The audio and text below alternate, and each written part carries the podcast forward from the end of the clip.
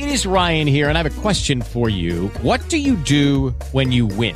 Like, are you a fist pumper? A woohooer, a hand clapper, a high fiver. I kind of like the high five, but if you want to hone in on those winning moves, check out Chumba Casino. At ChumbaCasino.com, choose from hundreds of social casino style games for your chance to redeem serious cash prizes. There are new game releases weekly, plus free daily bonuses. So don't wait. Start having the most fun ever at ChumbaCasino.com. No purchase necessary. VGW Group. Void where prohibited by law. See terms and conditions. 18+.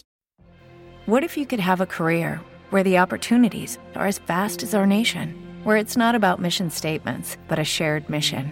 At U.S. Customs and Border Protection, we go beyond to protect more than borders. From ship to shore, air to ground, cities to local communities, CBP agents and officers are keeping people safe. Join U.S. Customs and Border Protection and go beyond for something far greater than yourself. Learn more at cbp.gov/careers. Top-notch sports talk you'll love. From two guys you know and love. Welcome to the Chalk Talk Podcast.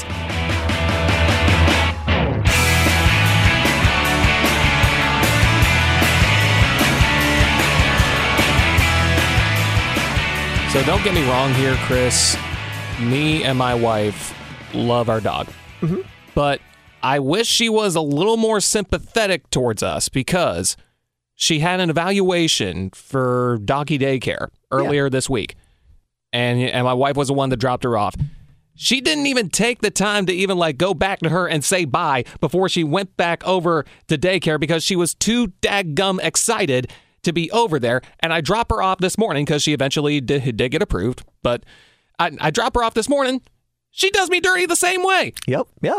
Yeah, I mean, welcome to being a dog parent. I did the same thing with Toby this weekend. I had a couple races and stuff. He saw his other doggy friend. He just took right off to him. So I get it, man. It breaks the heart a little bit.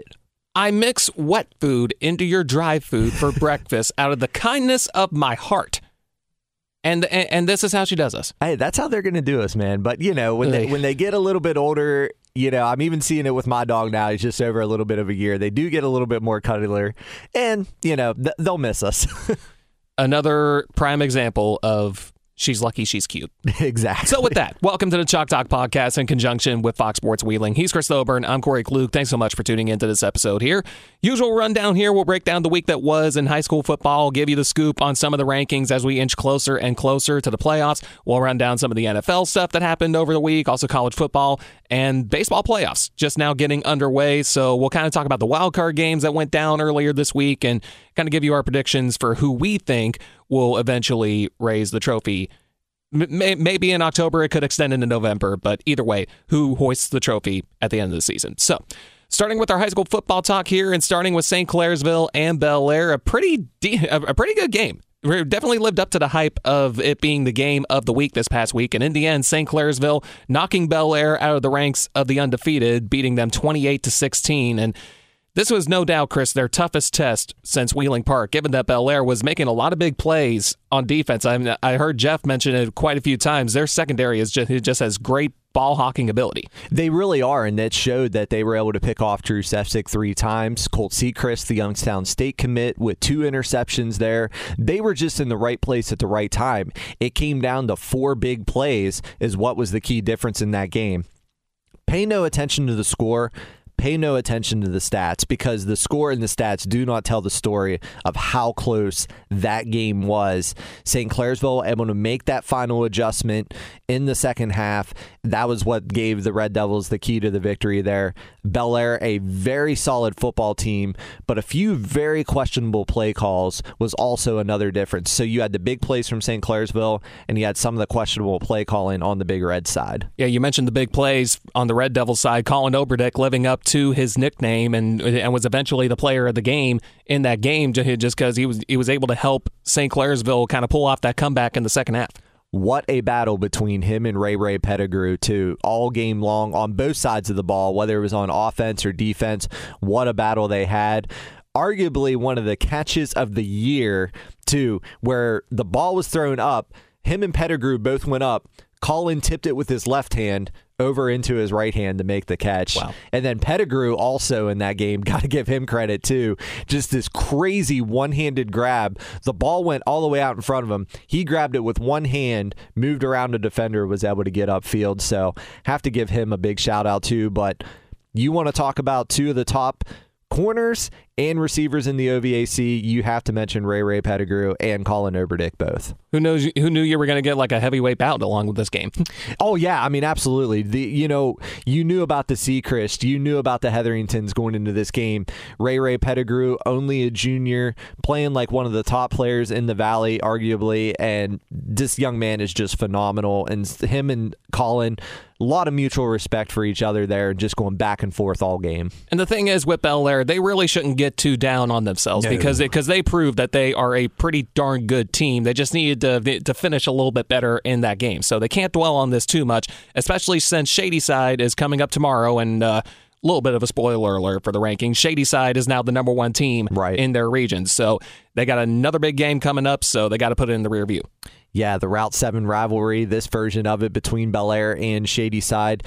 The biggest thing with Bellaire is they were stopped twice in the red zone on a fourth down play. And, I mean, they had fourth and on the one-inch line. St. Clairsville got that push back. So, like I said, it's just a few key big plays was the difference in that game. Don't lick your wounds. Get back to work right now. Don't read any of the press clippings. Get back to work. Do what you know how to do. Because Shadyside, they're coming in with a vengeance in this one because I believe they lost the last matchup with Bellaire. So there's, and anytime it's a rivalry game, you want to win, and big playoff implications here for both teams. So some good stuff for Chris's game last week on KISS 95.7, and some pretty solid stuff for me and Isaac's game on Fox Sports Wheeling last week.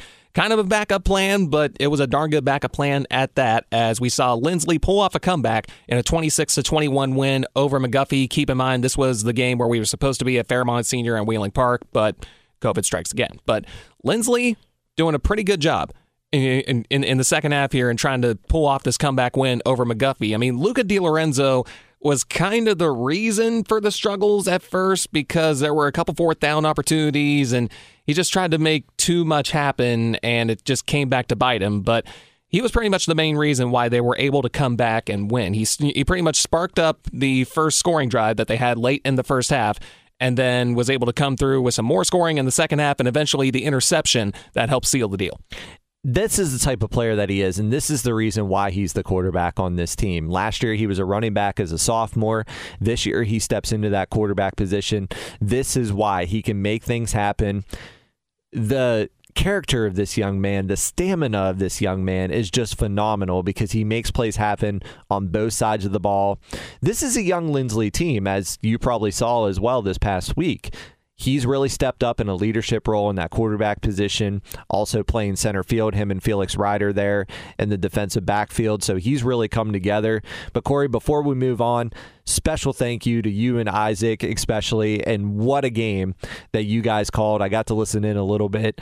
Great job being prepared there last minute. You guys called an absolutely phenomenal game, so I just thank you for your patience and thank you for the excellent job that you guys did. No, I'm just happy I had time to prepare for this backup plan. Not a lot. not a lot, but it was time nonetheless, because a couple weeks ago when we were supposed to have Villa Angela St. Joseph in Park, it was pretty much canceled the day before, and it just really put us in a rock and a hard place. So at least we had time to prepare for this, but at least we pulled off a pretty good backup plan here with McGuffey and Linsly. And the thing is with McGuffey, they were doing the two quarterback system, and they were pretty successful with it at first, but maybe they just felt pressured to keep creating separation. Just who knows? They just looked like a different team in the second half, and I saw it out the corner of my eye when we started the post-game show.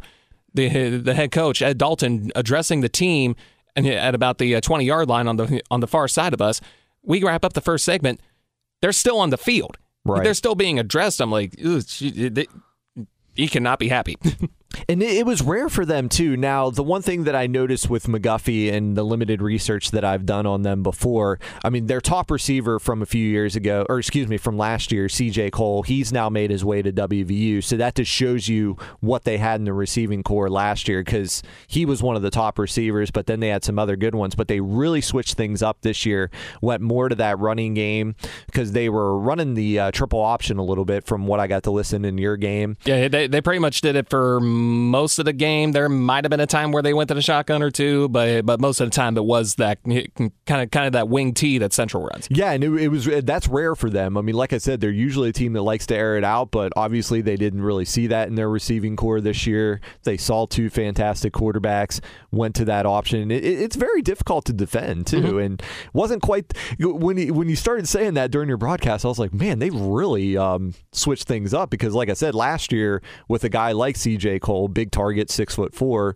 like I said, now down at WVU, I mean, you're obviously going to air it out. And then this year they were like, oh, okay, maybe we need to run the ball a little bit. Mm-hmm. So good job by Linsly right there to pull off that comeback win, 26-21 over McGuffey, and it gets them a little bit closer in that OVAC 3A race, but still a ways to go for them. So hopefully Linsly can keep chipping away at trying to get that crown back once again. So elsewhere last week, Union Local able to get back on track, but Magnolia making it interesting. Union Local does win 26-23. Carter Blake remained solid enough to help Union Local escape the upset. But Brendan Morandi definitely helped make things interesting on Magnolia's side, and he's proven to be every bit as good as his brother. Oh, absolutely. I mean, this kid's just a phenomenal athlete, and respect to Magnolia. I mean, they were in this game. They were leading for the longest time. Union Local had that late push. That just shows the depth, too. I mean, you look at that. I mean, Magnolia, a very small school, especially compared to Union Local. So the depth came in that one, but a very, very even football game, but not taking anything away from the Jets. They battled every single minute of that game and came away with the victory. And it's never easy, too. I mean, that's a little bit of a haul, too, down there. So exactly. You got to play that into the factor. You got the guys going down the bus.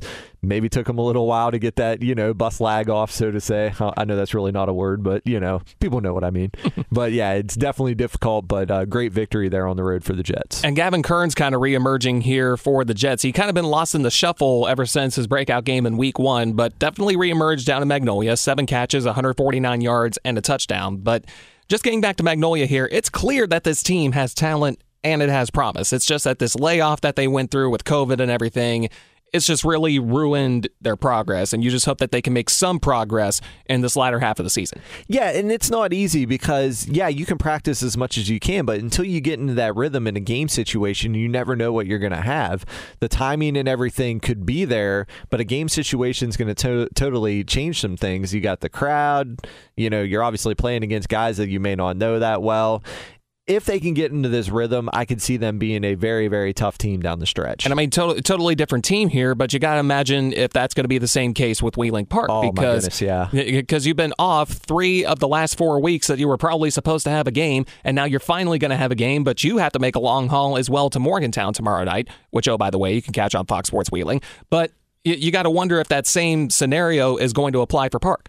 Especially the way Morgantown came off that victory against Musselman, too. I mean, you got to think, this is a team, I don't believe Morgantown's had a game canceled yet. So they're in that rhythm now, used to playing on Friday nights, and Wheeling Park's got to do that. It's just, COVID's just been unfair in general, but especially this Wheeling Park team, because this is a very talented football team, but you have to remember, too, this is a very inexperienced football mm-hmm. team.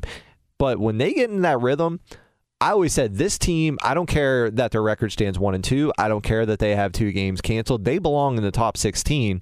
I want to see them win out, squeak into the playoffs, and see what they can do there. So Wheeling Park and Magnolia dealing with a similar scenario here, and Magnolia almost able to pull off the upset, but Union Local able to get the win 26-23 last week. Wheeling Central, though, they double up on Weir 54-27 last week. Sure does feel good to have Michael Tofer back, doesn't it? Oh, absolutely. Just a total difference maker there. And Central's going to be a very dangerous team down the road here. You're going to have the opportunity to call them next week. So this is a very good football team, a very improved football team.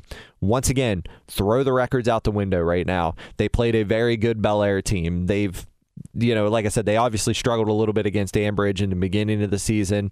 Michael Tofer now fully healthy. This is a different football team that just keeps improving each and every week. Also, their other loss came to Shadyside, too. I mean, very good football team. Once again, Michael Tofer, not 100%. But look out, because the Maroon Knights, they are for real no matter what that record says. Yeah, 4 touchdown passes for Michael Tofer in that game. But also got to give a shout-out to Lorenzo Ferreira. You don't necessarily hear about him too much, especially since Riley Watkins is the one taking the headlines in the backfield. But Lorenzo making his presence felt. 5 carries, 118 yards, and a touchdown, and also some good stuff on defense. If you go back a few years ago when they had Bray Price, he is kind of like the Bray Price of right now, that they can line him up in the backfield. They can line him up as a receiver. He's more of that speedy type guy that you can even hit on a jet sweep. And then you have Watkins that has a little bit of both with that strength and speed. That's a dangerous two-headed monster right there. And then, you know, let's throw in Michael Tofer there. Pretty darn good quarterback. So a lot of dangerous weapons for the Maroon Knights. And just kind of getting back to what you said earlier about Central, it's clear that they have their momentum back. And if they can keep this going, they're going to go from dark horse contender in single A to just a straight up contender. Yeah, I mean, you look at the teams in the Valley right now that are just dominating. Cameron looking really good. We're Madonna looking really good. Magnolia starting to creep back up there too. This is going to get interesting with these Valley teams down the road here because no matter what, I mean, Central, they won a state championship as a 16 seed. They won it as a 1 seed. It doesn't matter. If Wheeling Central gets into the playoffs, they're a very, very dangerous football team. So right now, don't pay attention to the rankings. Do your thing. Win your games. Get into the playoffs. Take care of business. That's what Central needs to do from here on out. Moving up to the top class here in West Virginia, John Marshall able to bounce back with a 33-14 win over Buchanan Upshur. Ben McArdle, pretty much the star in that game, 109 yards and a touchdown. John Marshall, they were kind of on the outside looking in. They now find themselves back in, but on the bubble in Class AAA, and things are definitely not going to get easier for the Monarchs coming up because they got Morgantown, Oakland, and Park coming up on the schedule rather soon. So they better use this bye week to their advantage and start prepping for this tough stretch. And another team, too. I mean, they struggled a little bit out of the gate, and they really figured things out. Like I said, you're going to have the opportunity to call 2 of their games here in the next coming weeks, so going to be exciting down there. I think my final 2 games of the season are John Marshall. Yeah. So that's going to be exciting for sure, and that's why we wanted to pick up those games, because they're going to be good ones. Oakland, another team right now that just, I mean, the COVID bug's just been biting them as well, but John Marshall, they've had that momentum. They have that freshman running back in McArdle, like you mentioned. They're really coming together as a nice young football team. It's playoff type atmosphere already for them. And that's, you know, it's not, I guess it's not necessarily something that's like crazy off the wall there, because you are getting into the latter weeks of the season now. It is that playoff type atmosphere. They need to just concentrate on going 1-0 each week. Speaking of a playoff kind of atmosphere in another game, this is over in Ohio here. Monroe Central, they were on the outside looking on, barely on the inside, I should say, in their region last week, and Shenandoah was the one on the outside looking in. So a game that both teams could have really used a win in, and it's Monroe Central who gets the win, beating Shenandoah 36-28. And like I said, this was a game that the Zeps really needed, and they came up just short, but it's proof that things are getting better for them. Yeah, they really are. I mean, they're getting guys back from injury right now. I mean, they were missing one of their top offensive linemen to a shoulder injury. I believe he's returned to the lineup now. They had a couple other linemen that were out that returned to the lineup last week. So a lot of things coming together for the Zeps right now. But Malachi Rose Burton for Monroe Central, I mean, Corey, he is making a case for player of the year right now. I mean, stat line for Malachi here, 129 yards and 4 touchdowns on the ground to go with 208 yards and a touchdown through the air. And you wonder if a player like him would even get a chance in the postseason, considering the rough start that Monroe Central got into, but this resurgence that Monroe Central's gotten into, they now find themselves in a much better spot. They really do, and this is a great football team, and look at their strength of schedule, too. I mean, they played a really, really tough schedule. The only game where I feel they really slipped up was that Caldwell game. They gave up 73 points in that one, but they scored 48, so that's a positive to look at it. The defense just really, really struggling in that one, but they've come around now. They had a little bit of injury problems at the beginning of the year, and I think they even had a little bit of a COVID issue there at the beginning. They weren't canceled, but they had a couple players that, you know, thankfully everybody was able, this happened kind of outside of the football field, but they had a couple players missing there. So it's good to see them back to full strength now, and they're showing what they can do, flexing their muscles. Going back to West Virginia here, Brooke slipping by Marietta 30-21 last week. I mean, props to Marietta, because it's proof that they are getting closer in this first season in the OVAC for them. They really are, too, and they're used to being a dominant program, too. They've been kind of on the downhill slope here as of late, but they're starting to come back up. Here is what is dangerous about Brooke. If they don't get in the playoffs this year and make something happen, I can kind of understand.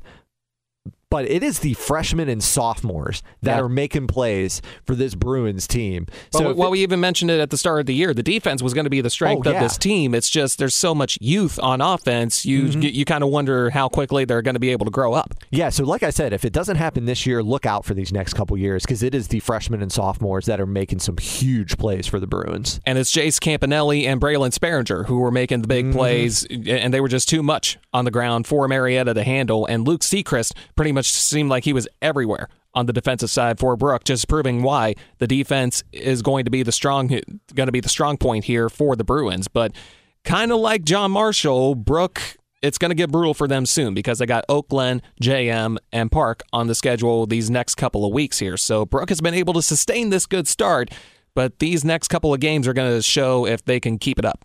Yeah, the only major setback I think they had was against University, which is one of the top programs in Class AAA right now. So they're not getting the respect they deserve, and they need it, because this is a very good young football team.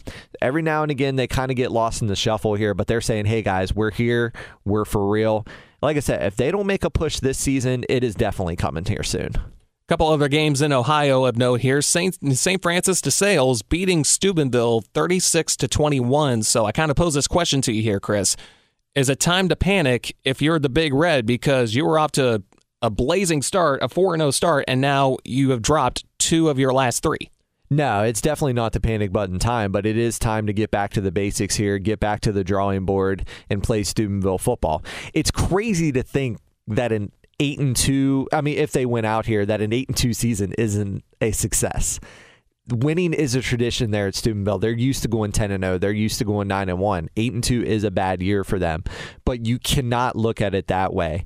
You have to correct these mistakes. You have a very talented young quarterback in Peyton Hill. You have some great running backs. Rodney James is to mention one of them. You have the talent. No, absolutely not time to hit the panic button yet. Do not pay attention to what the other teams are doing. Worry about what you got to do, get into the playoffs. And it's a very tough region right now, because, you know, even look at Youngstown Ursulines becoming the Youngstown Ursuline of old. You have Chardon in that region. I mean, there's a lot of tough teams in that region. Don't pay attention to what they're doing. Just take care of business.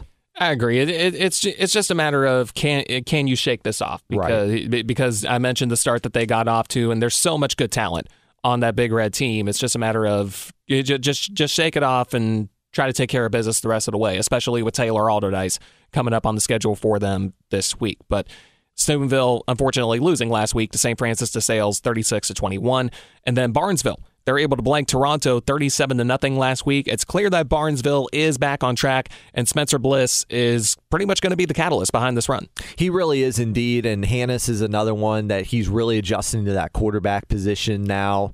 There's so many talented players on Barnesville. They just couldn't really bring it together in that Buckeye Local game. Not taking anything away from Buckeye Local. It was week one, but they've really taken their losses. They've taken their wins. They've learned from them. And have really figured it out. I mean, think about it, too. The starters only played in the first half because it was 37-0 at the half there. And then they brought in some of the younger guys. So very talented Barnesville team. Just like Brooke, defense has taken center stage for them. You know, defense is going to win you championships, too. They have everything figured out on defense, starting to really pick it up on offense. Look out. This is going to be a sleeper team. So some other games to note here. Speaking of Buckeye Local, they shut out Caldwell 32-0. So now the Panthers are in a little bit better standing in the Region 17 playoff race here. Cameron, they're able to top Trinity Christian 22-13 to keep pace in the West Virginia Class Single A race. Indian Creek finally breaking through for the first win of the season, beating Martins Ferry 26-14. Yeah, unfortunately for Ferry, Aiden Ludoff still out right now, so they're breaking in a newer quarterback right now. And that's what always stinks when you only have one quarterback on the roster right now. Hopefully he's able to return here soon, but a great job by Creek to really take advantage of that. Even going back to the Buckeye game, the 32-0 shutout over Caldwell, the Trey Hoover show there with 3 touchdowns. Congratulations to him on a fantastic week. But some big victories there for Buckeye Local and Indian Creek, and we'll see what the Redskins are able to do down the road here. A couple other games to note here. Meadowbrook back on track with a 28-0 win over New Lexington. Back-to-back wins for Bridgeport now as they bash Bellsville 40-0. And unfortunately, the misery continues for Harrison Central as Beaver Local hammered them 48-14. It's just hard to comprehend the slump that the Huskies are in, but you just hate to see it. And it's really hard to figure out right now. I mean, this is a very, very good football team. Now, Beaver Local coming into this year, I said, you know, this is the team that's going to run the North. I just flat out called it there in the Buckeye 8 that they were going to run the North and that it was really going to come down to the South here between Union Local, St. Clairsville, throw Cambridge in there, Bellaire. I figured that this was the team that was going to come out of the North there, but I did not expect back-to-back blowouts against Harrison Central because, like I said, this is a fantastic football team. Just a lot of holes on defense right now has been the big problem. Exactly. So running down the rankings here that were released earlier this week, starting in West Virginia Class AAA, Huntington's still on top, but Martinsburg's able to break free and get second all to themselves now, with Jefferson now falling down into third. University's fourth, Princeton Senior is fifth. Brooke able to move up a couple spots to 11th. Like I mentioned earlier, John Marshall goes from the outside looking in to in now, but they're kind of sort of on the bubble here. They jump up to 14th, and Wheeling Park is in 24th. So pretty big game for them coming up tomorrow night against Morgantown, who's 20th in the Class AAA rankings. Two teams just trying to stay in the thick of things of that bubble race and both trying to make a statement. It is extremely hard to play in Morgantown, too, which is the atmosphere that they have. And it's kind of like Death Valley for a lot of teams. No matter how good or bad Morgantown is, it's a very tough place to play. Wheeling Park, they're going to have to get down there. They're going to have to shut up that crowd early, score fast.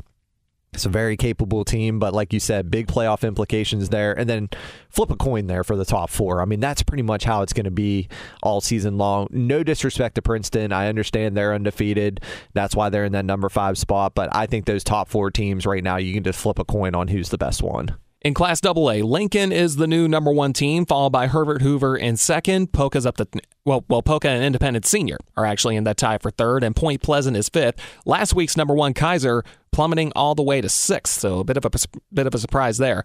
Oakland, despite their kind of sort of layoff here, they were able to bounce back last week with their win over Berkeley Springs, and they now find themselves in 14th, while Weir, unfortunately, now finds themselves in a tie for 29th. But hopefully Oakland can see the field a whole lot more these next couple of weeks, especially since they are on that bubble. In Class AA, too, this is another one that I said don't pay attention to the rankings because any of those top 16 teams can come away with the state championship at this point. There hasn't been a team that has really stuck out like, oh my goodness, they're great, like the top 4 teams in AAA. Once again, no disrespect there.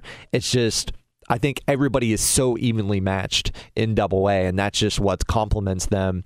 Squeak into the playoffs and then take care of business is what you have to do, because I like every single team in that division right now. I mean, like I said, until somebody shows me that they can separate right now, I think it's a very close division. And in Class Single A, East Hardy is still on top, while Doddridge County and Cameron flip places. So Doddridge is second, Cameron is third. Weirton Madonna, they're all alone in fourth place. Moorfield is now in the top 5. Central rockets their way up to sixth place in the standings. Clay Battelle drops to 12th. Tyler Consolidated up to 17th, so they're the first team on the outside looking in. Unfortunately, the stretch for Payton City that they were on, they suffer a loss last week, so they fall to a tie for 31st, and then, of course, you have Magnolia in the bottom with Valley and 100, but Magnolia definitely looking stronger than probably their ranking suggests. Absolutely, and I mean, Doddridge County, they're a team that's really come on as of late, and that's why they find themselves in that number 2 spot. Cameron making a name for themselves, Central slingshotting all the way back up there in Madonna. So like I said, that's where I was talking about, where you have all these OVAC teams there that are in the top 10. Obviously, 2 of those teams, I don't know who yet, is more likely going to be on a collision course during the playoffs, but this is probably the most interesting class right now. Absolutely. So moving over to the Buckeye State here, Division 3, Region 9 rankings. Chardon and Dover still 1 and 2, but Aurora is now in third place. With their second loss of the year, Steubenville now falls to 8th in the rankings here. New Philadelphia is now back on the bubble in 14th. Yeah, so some great football teams that you mentioned there. And, I mean, I tell you what, Chardon and Dover right there, that's another two teams kind of flip a coin right now. I know New Philly, they had to play Chardon. They kind of took it on the chin there. So it's another class that you can just kind of flip a coin right there, but a very, very competitive region. In Division 4, Region 13, West Branch and Ursuline still the top two, with Gilmore Academy now in the third spot. Beaver Local creeping up to ninth, while East Liverpool now finds themselves in 24th in the Region 13 standings. And now to Region 15, because a little bit of a shakeup in the top three. Bloom Carroll is still on top, but St. Clairsville, thanks to their win and Indian Valley's loss, They changed places. So St. Clairsville is now number 2 with Indian Valley in third. This was another one, too. I kind of said flip a coin because Bloom Carroll, they're top dog till somebody can knock them off. Let's just call a spade a spade. They've just been blowing through everybody right now. But it was really been a toss-up between Indian Valley and St. Clairsville. I really feel that this is going to be a bold prediction, but when it comes down to the regional finals, I don't think 1, 2, and 3 are going to change. I think these three teams right there have separated themselves. I also say that, but there are some very, very good football teams in this region. So don't take what I'm saying there as a knock, but I think these three teams have really separated themselves right now. Meadowbrook, despite their win, they stay in 8th. Union Local, despite their win, they kind of drop a spot. They round out the top 10. Cambridge dropping to 11th, while Indian Creek is still in the bottom of the Region 15 rankings here, despite their first win of the season. So going down to Division 5, Region 17, Kirtland, South Range, and Garaway. Now the top three, but Bellaire, despite the loss to St. C, they move up to 5th in the standings. They're getting the respect that they deserve there. I understand it's a loss, but they are a very good football team, and they played so well. Look at that region, though. I mean, that's got to be the most stacked region that you and I talk about, Corey. I mean, Kirtland is a state, altogether is a state-ranked team. Lucky Land Casino, asking people, what's the weirdest place you've gotten lucky? Lucky? In line at the deli, I guess? Aha, in my dentist's office. More than once, actually. Do I have to say? Yes, you do. In the car, before my kids' PTA meeting. Really? Yes. Excuse me, what's the weirdest place you've gotten lucky? I never win and tell. Well, there you have it. You can get lucky anywhere, playing at LuckyLandSlots.com. Play for free right now. Are you feeling lucky? No purchase necessary. Void where prohibited by law. 18 plus. Terms and conditions apply. See website for details. Join us today during the Jeep Celebration event. Right now, get 20% below MSRP for an average of $15,178 under MSRP on the purchase of a 2023 Jeep Grand Cherokee Overland 4xE or Summit 4xE. Not compatible with lease offers or with any other consumer incentive offers. $15,178 average based on 20% below average MSRP from all 2023 Grand Cherokee Overland 4xE and Summit 4xE models in dealer stock. Residency restrictions apply. Take retail delivery from dealer stock by 4/1. Jeep is a registered trademark. You know, despite being a Division 5 school. So that just shows you right there that they're top dog until somebody can knock them off right now. But very tough region. This is what's going to make Bellaire stronger is this back end of their schedule. Their schedule is their teacher here. They have these very, very tough teams that are going to prepare them to play teams like Garaway and possibly Kirtland down the road here. Further down the rankings in Region 17, Edison goes up to 8th. Buckeye Local, thanks to their back-to-back wins, they're up to 18th and very much in contention for the 16th and final spot. Harrison Central, despite their 5-game losing streak, they're still clinging on to contention in 20th, but they got to get it turned around ASAP. They really do. They got to win these last three games. It is a must-win game for them. But how about the Wildcats? I mean, This is a team that they kind of took a bad loss early in the season and have really turned things around now. They've been in some really tight games, too.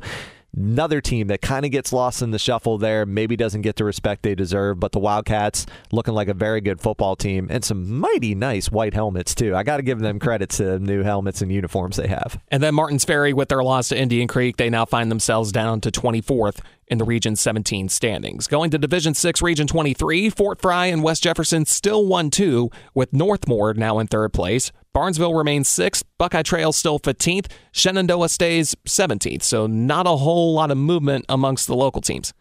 And I tell you what, I am glad that they are still giving the respect there to Fort Fry. They took the tough loss to Lima Central Catholic, one of the top teams in all of Ohio. What a great battle by the Cadets. like I said, I understand they're almost 2 hours away, but this is another team that they have really established themselves as a powerhouse program. Props to them going up against Lima Central Catholic. It's going to really prepare them to try to make a run here because they've been one of the best regular season teams. They just haven't been able to transition that to the playoffs. Not a whole lot of movement either in Division 7, Region 25. St. Paul, Lucas, Independence, still the top three. Southern stays seventh.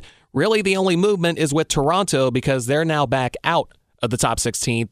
They're now 17th in those rankings. And Steubenville Catholic Central is right behind them in 18th. Yeah, I mean, Toronto, they just had some struggles here with some of their teams, but they're going to try to get into that 16th spot and play a little extra football. And in Division 7, Region 27, I mentioned it earlier, Shadyside, the new number one team in that region, as Newark Catholic falls to 2 and Burn Union stays in 3rd. Frontier, they fall to 7th, but River goes up to 8th. Caldwell goes down to 9th. Monroe Central goes up to 10th, so a lot of up and down amongst the local teams here in this region. But Connaughton Valley, now they find themselves back in at 14th. Bridgeport now in contention in 19th, and Bellsville still kind of sort of hanging around, but they're in 24th. So more likely there are some OVAC teams that are on a collision course there in the playoffs. I mean, that just shows you the respect that Shadyside's getting, Monroe Central. Caldwell, despite taking that blowout loss, they're a very good football team, just couldn't put it together last week. But those are some big names that you mentioned there. So some of the notable games for this week. Chris has Union Local and St. Clairsville on KISS 95.7 tomorrow night.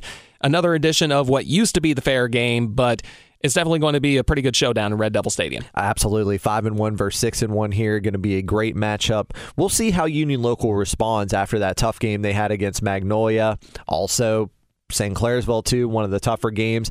Corey, it was the first game in almost 3 weeks that the starters pretty much had to stay out there the entire time, too. So that's something else to look into. See how both teams are going to react here. And homecoming for St. Clairsville, too. So see who gets crowned king and queen, as we have some of our football players from St. Clairsville on the homecoming court. I know, no surprise there. But, yeah, looking forward to the homecoming festivities. We didn't really get to enjoy them last year because of COVID, but it's nice to get that normalcy back. And it's always a pleasure to see a king and queen get crowned. Absolutely. And then for me, like I mentioned earlier, Wheeling Park and Morgantown, Isaac Basinger and I will be down there for this game between two teams that are pretty much in the thick of things for that 16th and final spot, but somebody's got to get a win here, or else the loser might be finding themselves behind the 8 ball a little bit. Going to be a fantastic football game and one of the best views too, Corey. You guys are going to be really blessed down there with this game. It is a fantastic place to call from. A little bit of a drive, but you and Isaac can hang out a little bit, have a good time. I know you're the type of guy, man. We've been on some road trips too, and you like them. And a great opportunity for both of you guys to be able to call a fantastic football game in a newer spot too. So should be a good one, and especially no matter what the records are between those two teams. So Wheeling Park and Morgantown coming your way on Fox Sports Wheeling. Pre-game show at 6:40 with the kickoff at 7, while Union Local and St. Clairsville will be on KISS 95.7, pregame 7:10 with the kickoff at 7:30. Elsewhere this week, Bellaire and Shadyside, pretty much an argument here for the game of the week. Bellaire in that conversation for back-to-back weeks now, but definitely a big game nonetheless. A huge game. That is going to be a packed house over there at Shadyside. I mean, I'm sure we're going to hear it all the way out there in St. Clairsville. Great, great football game. Looking forward to the outcome of that one. If Monroe Central wants to keep pace in the playoff race in Region 27, they're going to have to do it against a tough Barnesville team, and they're going to have to do it over in Barnesville. But we're going to see if Malachi Rose Burton and the Seminoles can keep their good roll going here. Oakland and Brooke, they're going to be going at it this week, followed by Taylor Alderdice and Steubenville as the Big Red try to get back on track. Wheeling Central goes over to Martins Ferry, where to Madonna goes to Toronto as Madonna tries to stay in the top 5 in the Class Single A race. Linsly goes up against Canton Catholic Central in their pursuit of trying to stay in that OVAC Class Triple A race. And like I said, don't look at Canton Central Catholic's record right now. I understand they only have one win, but that is a very good football team that Lindsley's going to be playing. But rivalry week once again, Corey, with some of these games. I'm so excited. It's going to be a fun week. If Bridgeport wants a third straight win, they're going to have to do it in River, and that's never really going to be an easy situation there. So Bridgeport and River going at it this week. Edison and Harrison Central going at each other as well. Cameron trying to stay undefeated as they travel over to Valley. Magnolia goes to Frontier, and Beaver Local will be going up against Indian Creek.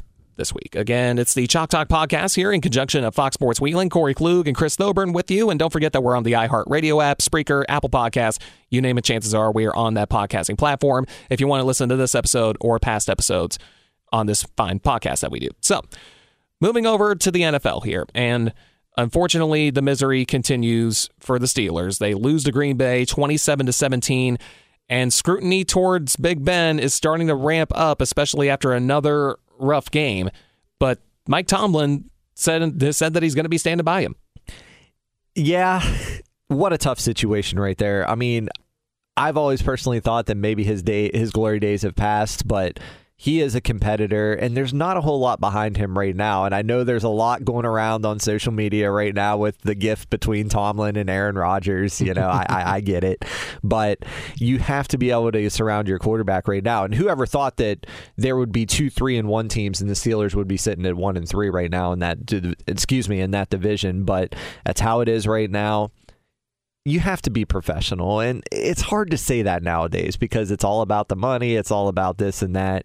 Steelers need to get back to basics there. They need to figure out what's going on in this locker room right now, too, because obviously guys are not on the same page and at each other's throats, too. But, I mean, at the very least, you see all the receivers who have Ben's back. I mean, Deontay Johnson was singing his praises earlier this week, same with Juju, and you got to keep in mind, Chase Claypool was kind of a bit of a late scratch late in the week, so that definitely kind of threw off the offense a little bit. But either way, as far as the game is concerned, it seemed like the offense was finally going to be able to air it out to start the game a little bit, but they just couldn't connect the rest of the way. You see the couple of misses Ben had to Juju, and you can definitely tell that Juju was frustrated because they might need a new surface tablet after he slammed it down to the ground after missing one catch, but it just looked so promising at first, and then it just all went kaput. And then they're going to need to air it out this week, too, because this is a very strong run defense that they're going up against. Najee Harris has been fantastic in that rookie running back position. But like I said, they got a really tough test this week, so they're going to have to be able to air it out, and it's time to figure it out. But if it's going to help Pittsburgh here with this game against the Broncos at Heinz Field coming up Sunday, it may be a little bit easier if Teddy Bridgewater is not able to go. If you see Drew Lock, you're probably going to be having an easier time, but that doesn't mean anything if the offense can't wake up and if the O-line can't pave the way for Najee Harris, because Denver's defense is still no slouch. No, I mean, I think they're top 5 in rushing defense, too, so that's why I said Pittsburgh is really going to have to air it out here. They're going to have to get on the same page with their receivers. Not necessarily having to go for the deep bomb all the time, but just even these 5 to 10 yard curl routes, post routes, whatever you need to do, get your guys open, move the ball down the field, and then maybe try to get off that long run with Harris. But I'm telling you, they're not going to be able to pound the ball this week at all. It's kind of like you said, just try to improve that intermediate passing game, because Ben is one of the worst quarterbacks on throws 15 yards down the field. I saw the stats pretty much all week, so it definitely got to get the intermediate stuff working first, because it's clear you're doing the short stuff well, because it's pretty much what you do 90% of the time. Well, and that was even the big problem with Mason Rudolph when he came in. He was more of the type of guy that could launch the ball down the field, but he couldn't throw the ball 5 yards. So intermediate passing game, and that's what I mean. If you're getting 5 to 10 yards or whatever, you're getting a first down every, first or second play. Move the ball down the field, then try to pound it in there with that running game and be able to open up that defense a little bit more for Najee Harris.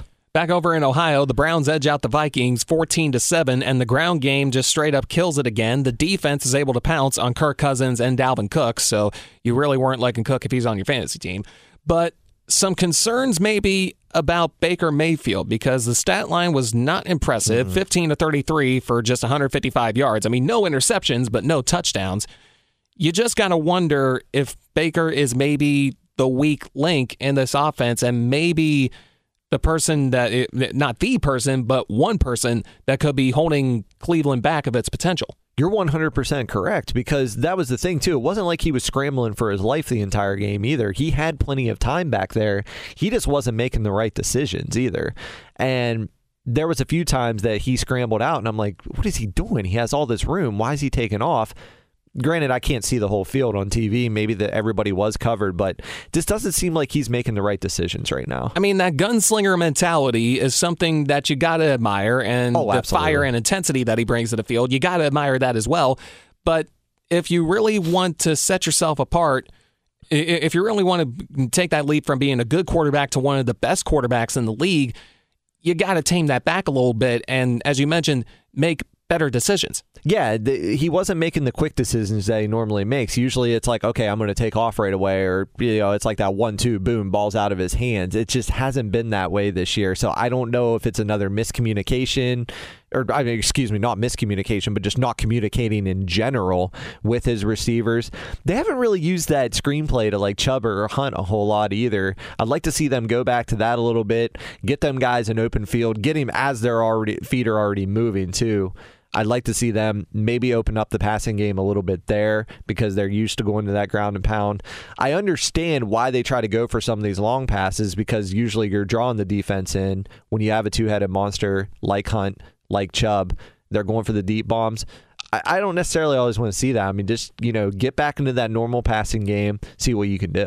And it's kind of hard for them to do kind of that deep passing because they couldn't get OBJ going. You still got Jarvis Landry out, so it's definitely more than just Baker in the offense, but Baker is definitely a glaring issue, and they really need to pick it up against the Chargers this week since their defense has been pretty stout. Yeah, they have been stout indeed, and it's going to be a tough game there for the Browns. And especially since Justin Herbert is really starting to make a case as trying to be one of the better quarterbacks a couple of years down the road. Yeah, I mean, he's in his sophomore season now, so to say, and just he's really developed into that offense. And like I said, Chargers were one that you and I had our eyes on too, and this is a very good football team.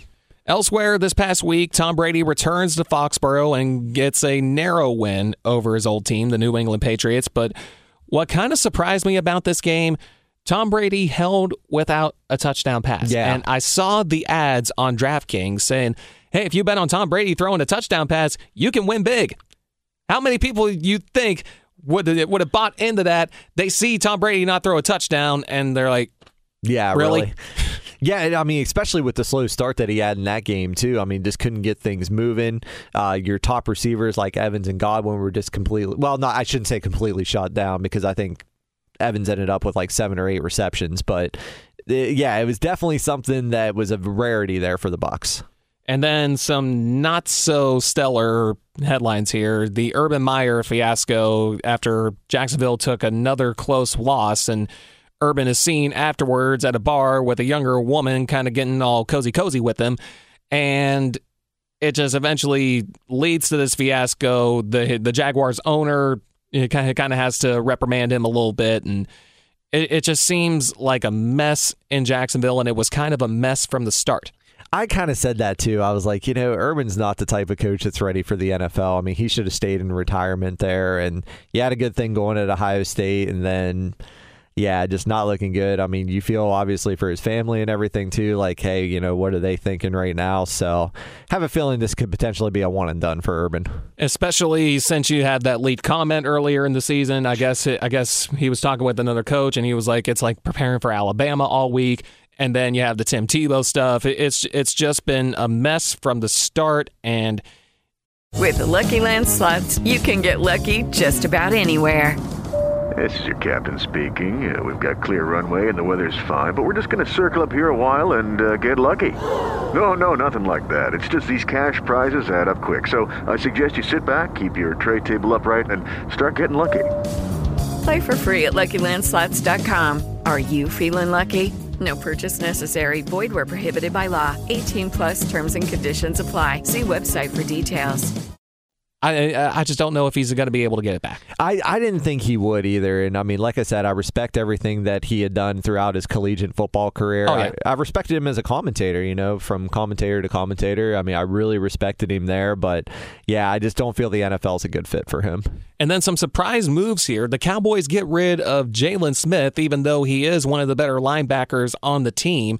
And then it looked like Stephon Gilmore was going to get released by the Patriots, but then before the release became official, he gets traded to Carolina for a 6th round pick. Now, yeah, that blew my mind. Yeah, Gilmore is one of the better cornerbacks in the league. I know he's kind of getting up there in age, but he's still one of the best. He's worth more than a sixth-round pick in return. Now, is there any retaining of salary there, too? Because there was just a lot that I could not figure out about that trade. I'm like, wait a minute. I know there was stuff with Jalen Smith and kind of salary had to deal with it as well. Now, we may learn about some stuff down the road. Maybe it was attitude more so than anything else, but I know there was definitely a good bit of salary involved with Jalen Smith. Stephon Gilmore, I'm not 100% sure on.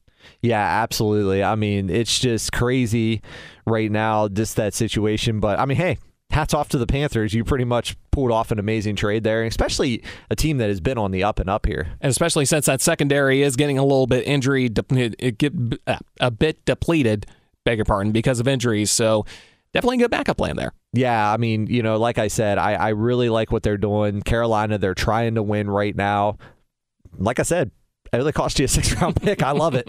Exactly. So moving on to the college game here. Unfortunately, another close loss for WVU, 23-20 to Texas Tech this past Saturday. I mean, a good effort for the comeback. And Jared Dagey, he wasn't terrible. He was pretty much the reason why they were able to come back in the second half. But just not a whole lot going right for them, and not the best clock management when they were trying to get in the field goal range. Yeah, you feel that heat that just came through. That's Neil Brown's seat right now. And yeah. I'm not, like I said, I don't have a dog in the fight there. I respect WVU. They're not my number one team, but I have a lot of respect for them. But the hot seat is now for Neil Brown.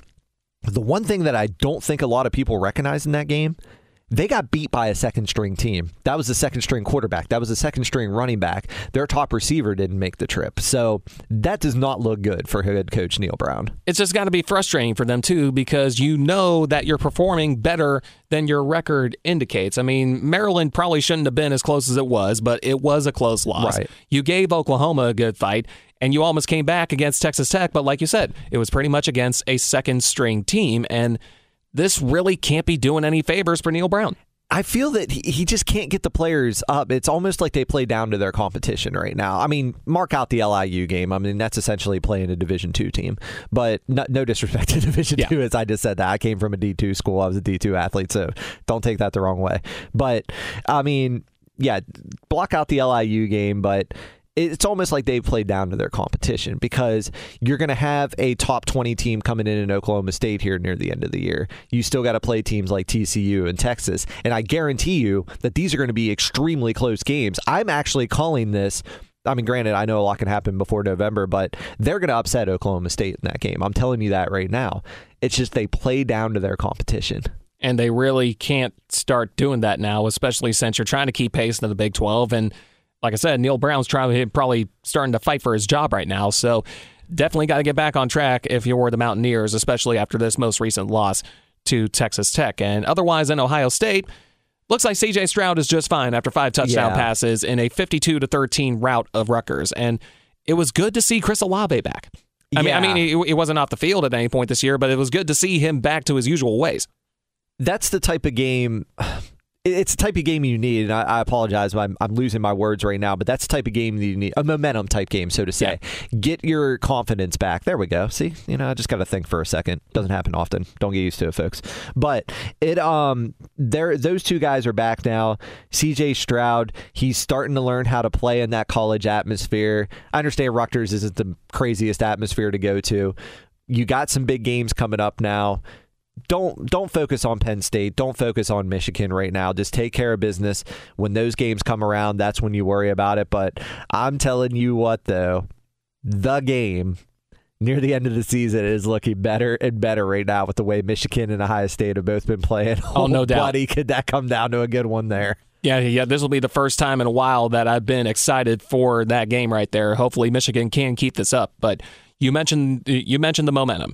Can't underestimate Maryland or Indiana ahead of Penn State. So hopefully they can hang on to this, because even though Maryland and Indiana, they might not be the scariest teams, they can still put a pretty good scare in you. Oh, I mean, yeah, you have Talia Tagovailoa there in Maryland. He's just playing phenomenal. I don't know what's going on with Penix right now in Indiana. It seems like ever since he had that injury, he just hasn't been back to that Heisman hopeful. No. They couldn't get anything going against Penn State, but like I said, can't can't underestimate them as well, because I can guarantee you right now, Penn State's not thinking about you, because they got number 3 Iowa coming up here, which how the heck is that not College game day? But I'm not even going to get into that. But you have a number 3 versus number 4. I hate to say it. I see my Nittany Lions going down in this one, but I'm telling you, though, the Big Ten is just wide open right now with how talented all these teams are. I mean, either way, somebody in the top 25 is going to go down in that game against Penn State and Iowa. But the amount of losses taken by top 25 teams have just been so shocking this year. I mean, you see Oregon last week losing to Stanford in overtime. It definitely makes the playoff a lot more interesting, but there's still so much to see unfold, especially with some of the games you have this week. Like you said, Penn State and Iowa, two of the top 4 teams going at it. Cincinnati, they're new to the top 5. We'll see if they're able to keep it up against Temple. And when do they come into the conversation here? You know, I mean, if they finish undefeated this year, can you really leave them out? I mean, this is a great football team. I mean, I know they didn't look the best in their win a couple weeks ago, but they've really come on strong since. I mean, outside of Alabama and Georgia, I mean, nobody really has looked all, you know, that crazy impressive in their victories right now. But I'm so glad you brought up Cincinnati, because when do they come into the conversation here? I mean, yeah, you're going to have a 3 or 4 is going to fall this week. If Cincinnati pulls off a big victory here, how do you not put them in the top 4 right now? Exactly. And then also the other game to bring up here amongst the top 25 that could definitely bring a lot of implications for the playoff race. Oklahoma and Texas, the latest edition of the Red River rivalry. Oklahoma trying to get back in the top 4 because they've fallen down to 6th, while Texas, they're just trying to claw back into things. Yeah, I think they did creep back into the top 25 there. I believe. They're 21, I believe. Yeah, 21, yeah. So this is a great game, and you never know what's going to happen in Red River. I mean, that's why it's Red River, and it's an exciting game. But even look at some of the teams, too. I mean, I don't think Coastal Carolina is quite there yet. They find themselves in the top 15 right now. SMU finding themselves into the ranking. I believe Fresno State was in there at one point. I don't know if they're still in there or not, but it's good to see. Yeah, because they went down too, right? I think they did lose, but I mean, it is neat to be able to see some of these teams getting opportunities in the top 25. I understand they don't play the most exciting schedule. That's why I said I don't think Coastal Carolina is the top 10 team right now. I love the Chanticleers. I love everything that's going on down there in Conway. I just don't think they're quite there yet. Appy State is another one. I mean, they've come out, you know, they were dominant in FCS for years. Now they find themselves in top 25. I love to see these mid-major teams at least get an opportunity, and that's why right now I'm probably one of the biggest bandwagon Bearcat fans, because I want to see them get that opportunity to try to prove themselves on the big stage. So still a whole lot of moving and shaking to be done here the rest of the way, but we sure do love the madness that has happened with these games in the top 25 here. So closing the show out with some baseball talk here, and we'll start here with the Pirates before we get into playoff talk. I mean, at least the Pirates ended the season with a series win over Cincinnati, and at least they reached that 60-win plateau that I set for them earlier this year, so there's something. Yeah. I mean, and O'Neal Cruz got to come up. Everybody was saying, no, just give him one shot, and then boom, he's there, and that's like I said. I mean, but don't forget, folks, this young man is only 21, so there still is a little bit of time. Yeah. But if he's not in a Pirates uniform on opening day, there's something wrong this year. I think it's time. Especially since you have Ben Cherington saying that they've pretty much planted the seeds for success right here. You can imagine that O'Neal Cruz is going to be one of those seeds. It's just a matter of can you get some better supplemental pieces around them, because you got Ke'Bryan Hayes, you got Brian Reynolds. Just please do not trade those guys away, because it's clear that they're going to be cornerstones in your franchise. Just please get some better supplemental pieces and maybe a good piece in the rotation. Yeah, because there's definitely some great young players coming up right now. Levanir Pagaro is one that I got to see play in Greensboro this year. And I know him, so I'm a little bit biased here, but Matthew Frazier, you know, good friend of mine, got to see him play in Greensboro this year, got to see him play in Altoona. I think he's still about a year or two away. And he is a center fielder, so I don't know how that's going to be, if they're going to try to transition him to right or left field because of Brian Reynolds. But I know he's going to be a big piece of the Pirates organization. Yes, folks, I understand I'm biased there, but I'm just saying what I've seen from him on the field. The pitching rotation, though, Corey, that's where I see the issues. Yep. There hasn't been a lot of guys in the minors that have really stood out this year. So in terms of the playoff race, after all the madness that was the American League wildcard race, and the possibility of a 4-way tie that could have happened between the Yankees, Red Sox, Mariners, and Blue Jays, That did not come to be, but at least we got the Yankees-Red Sox wildcard showdown that we were wanting last week. Yeah, absolutely. And I mean, it was a bloodbath, so to say, and these two teams just took the best shots at knocking each other out. Like I said, I can't figure out if I like the one-game wild card or not, but man, was it exciting. And Corey, I read probably the best piece of news that I read is that stupid putting a runner on second rule is gone for the playoffs, and it's going to be gone for 2022. I pray to God that was correct when I read that. Please let that be right, because that is just absolutely stupid. Yeah, I mean, that came from like a very reliable source in the MLB, so I'm praying to God that that is right. Sorry I got a little off topic. Oh, but, no, you good. You know, praise the baseball gods for that. But nonetheless, the Red Sox were able to have their way in that wild card game. Just not the best game for Garrett Cole there. And you see all the things that have been said about him the last couple of days. You pay him over $300 million, yet he only goes three innings in a make-or-break game, and especially with the expectations that the Yankees had at the start of the year and the rocky nature of the season. They started out rough, go on a summer surge, kind of fall back off. Eventually, they're able to get into the wild card, but then they bow out the way that they do. This has really got to go down as a disappointing season for the Yankees, and it really makes you wonder if they're going to retain Aaron Boone, especially since there haven't really been any conversations about an extension. Well, and what about the comment he made after the game when he's like, oh, I think teams have figured us out. Okay, yeah. Maybe adjust. Yeah, not like, good. You have the talent right there, and I understand, you know, after a game, things can be emotional and all that, so maybe I'm taking it too much to heart there, but there's just a light bulb that goes off when you say that. It's like, well, okay, maybe be a coach and adjust, but they have the talent. I mean, like I said, one of my favorite players, Gleyber Torres, you know, he's a Yankee, so I do follow them a little bit, but with all that talent they had, there's no reason why they should have been bowing out in the wild card. So the Red Sox, they are able to move on, and after the AL wildcard game, they get the Tampa Bay Rays, while Houston will be going up against the Chicago White Sox. And then, of course, last night, you had the NL wildcard game, a pretty good game, a tight one throughout, but in the end, it's Chris Taylor with a walk-off two-run shot that gives the Dodgers a 3-1 win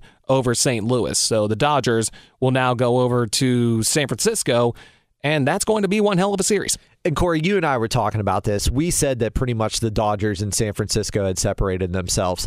I understand the Cardinals had that huge winning streak at the end of the year, and they really turned it on.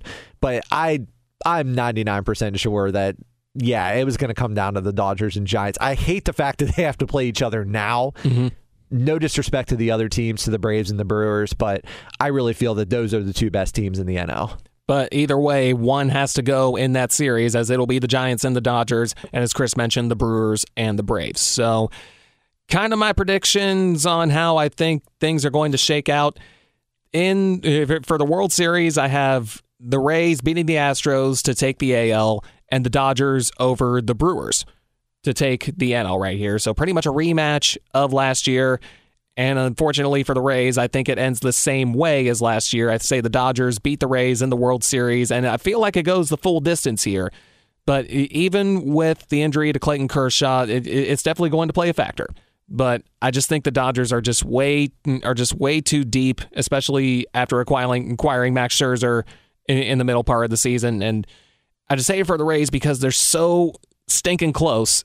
I just don't think they have enough.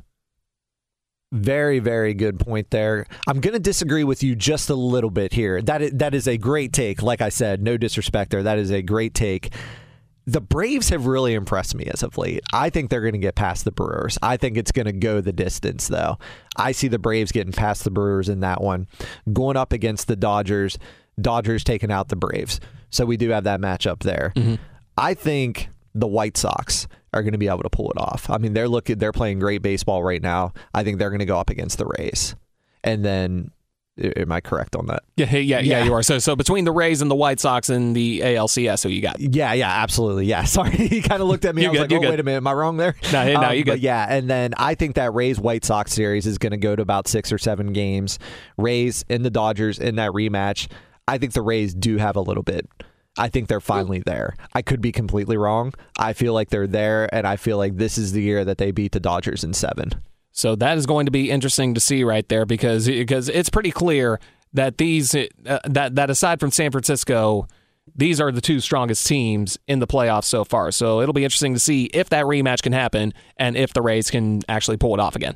or this time around. And if that happens, and when that happens, I got a coffee for you, because I have a feeling I might be a little bit wrong.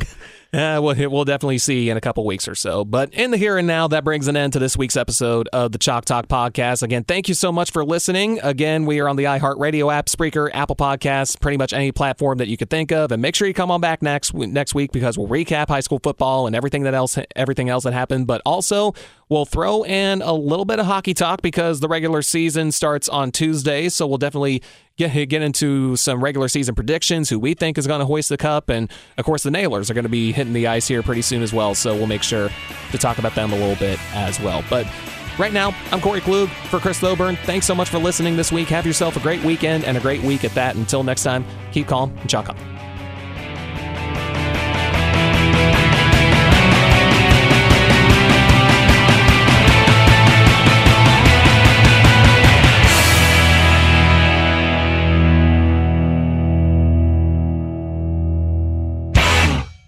Lucky Land Slots, you can get lucky just about anywhere. Dearly beloved, we are gathered here today to... Has anyone seen the bride and groom? Sorry, we're here. We were getting lucky in the limo and we lost track of time. No, Lucky Land Casino, with cash prizes that add up quicker than a guest registry. In that case, I pronounce you lucky. Play for free at LuckyLandSlots.com. Daily bonuses are waiting. No purchase necessary. Void where prohibited by law. 18+. Terms and conditions apply. See website for details.